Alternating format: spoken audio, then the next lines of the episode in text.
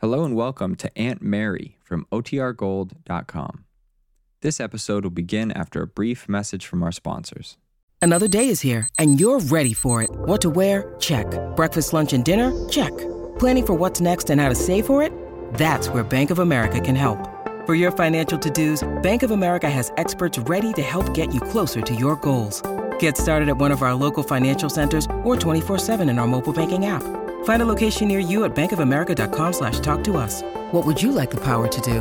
Mobile banking requires downloading the app and is only available for select devices. Message and data rates may apply. Bank of America and a member FDIC. When you need mealtime inspiration, it's worth shopping Kroger, where you'll find over 30,000 mouth-watering choices that excite your inner foodie. And no matter what tasty choice you make, you'll enjoy our everyday low prices, plus extra ways to save, like digital coupons worth over $600 each week. You can also save up to $1 off per gallon at the pump with fuel points. More savings and more inspiring flavors make shopping Kroger worth it every time. Kroger, fresh for everyone. Fuel restrictions apply. Now for our story. It was almost six o'clock. In his room at the Brown Palace Hotel in Wakefield, Nicholas Dorn, the young writer, anxiously studied his reflection in the mirror, removed an imaginary speck from his lapel, gave an unnecessary tug at his tie, which was already perfectly symmetrical. Nicholas was nervous. He decided to tell Peggy Douglas, Aunt Mary Lane's pretty niece, that it would be better for them not to marry, that he wanted to break the engagement. Nicholas had realized some time ago that he was deeply in love with Peggy. However, he was equally convinced that Peggy herself was in love with Bill Meade. And that was the reason he now believed it would be disastrous for him to go ahead and marry her, much as he longed to. Now he was eager to see Peggy, yet dreading the interview. Very much in love, yet feeling rather foolish for being so, in view of his previous philosophy. At five minutes to six, his phone rang. It was Peggy. She was downstairs in the lobby. A few minutes later, Nicholas emerged from the elevator, went up to greet the young girl. Hello, Peggy, darling. Ah, you're a good girl. I am? What? Besides all your others, you and Aunt Mary both have a virtue not very common with women. Well, I'm glad to know it, whatever it is. It's promptitude, my dear. Never keep a man waiting, cooling his heels. Charming quality. Well, thanks, Nick. Besides that, you're very lovely to look at. Oh, goodness, you're very gallant today, Mr. Dorn. You're quite delightful to see yourself. Thank you. Your smile is very assuring, because you sounded rather disturbed when I talked to you on the phone last night. I was afraid something must be bothering you. Well, I have got something on my mind I want to tell you. And I have something to tell you, too. Peggy, I, I'd like to make my little speech first, if you don't mind. Oh, I don't mind. Just that I thought you'd be anxious to know that I had a talk with Bill. Oh, you did? Well, in that case, Peggy, perhaps you had better go ahead. I guess you must be surprised the way I've talked about Bill, about not wanting to see him and everything. No, Peggy, I'm not surprised. It was Aunt Mary who made me realize it was something I had to do. I see. Well, was Aunt Mary right?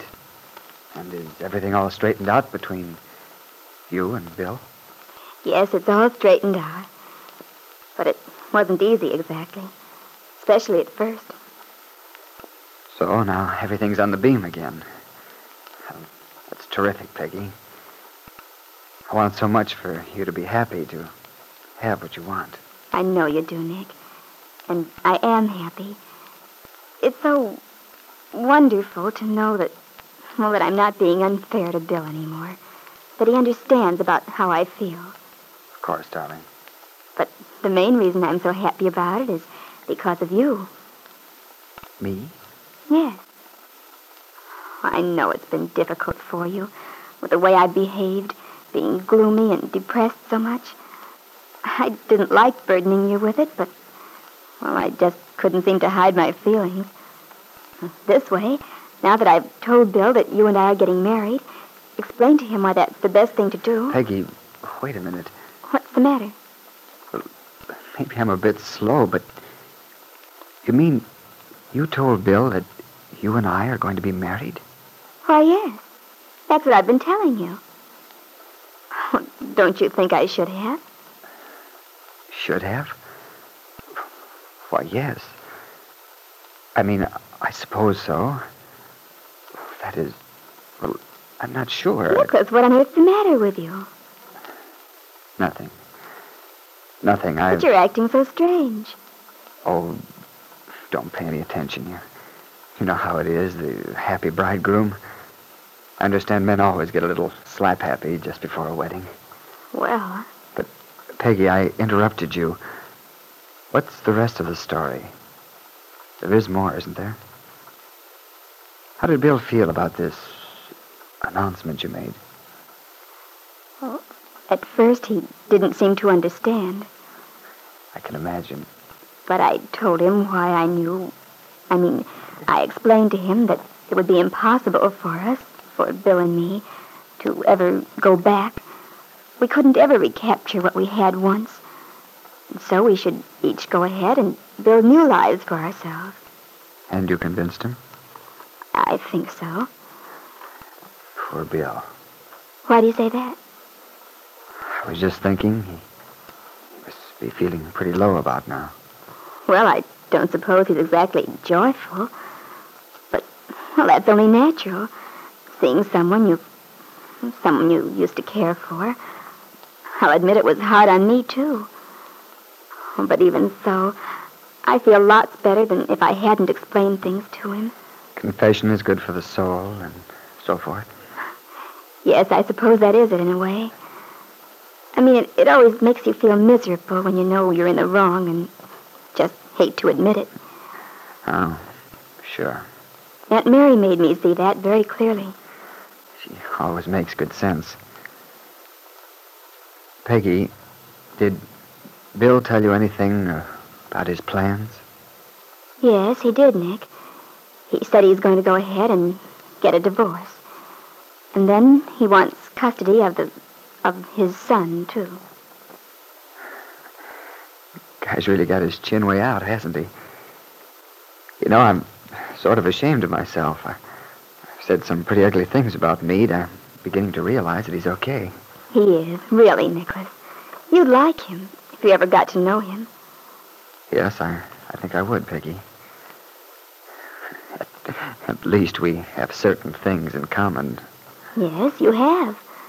You're both sensitive, intelligent, and you try to be fair about things. Strong. Sensitive for sure. Intelligent, maybe. But Peggy, in regard to one Nicholas Dorn, I'm afraid the strong part is out. I don't see why you say that. You've always stood by what you believed. I have so far, maybe. But Well, then it's not likely that you'll change at this late date. I'm not so sure. Nick, Yeah, Peggy? are you sure something's not bothering you? No. No, ev- ev- everything's wonderful. Nick, I have a feeling you're unhappy. I don't understand it because well, I thought you'd be so glad to know I'd made everything right between Bill and me. Because it makes a difference about us, too. Remember the day we, we quarreled after Jesse came into the coffee shop? Yes, I remember very well. And you said a man doesn't want his wife looking moony-eyed every time she hears someone mention another guy's name? Or words to that effect? Did I say that? Oh, I just mean that now you don't have to worry. We know exactly where we stand with each other. There's no more confusion, no loose ends to worry about. But, Peggy. So now there's nothing to stand between us at all. We can go ahead, start building our new life with complete understanding. Aren't you glad, Nick? Look, Peggy, I. Yes, Nick. Peggy. Let's go have dinner, huh? Maybe we can drive out to that new place on the way to the lake. We'll we'll celebrate. All right. That'd be nice, but Don't you want to? We'll do anything you like. no, that's all right. But before we start, wasn't there something you wanted to tell me? Oh, it wasn't anything important. Uh, I've forgotten what it was. But Nick, you even called on the phone to be sure I'd be here. Can't you remember? Was it something about the wedding? The wedding? Why, what makes you say that? Well, I mean, maybe something about the arrangements. Oh. No, darling. Everything's all set. And you're sure there isn't something you ought to tell me tonight?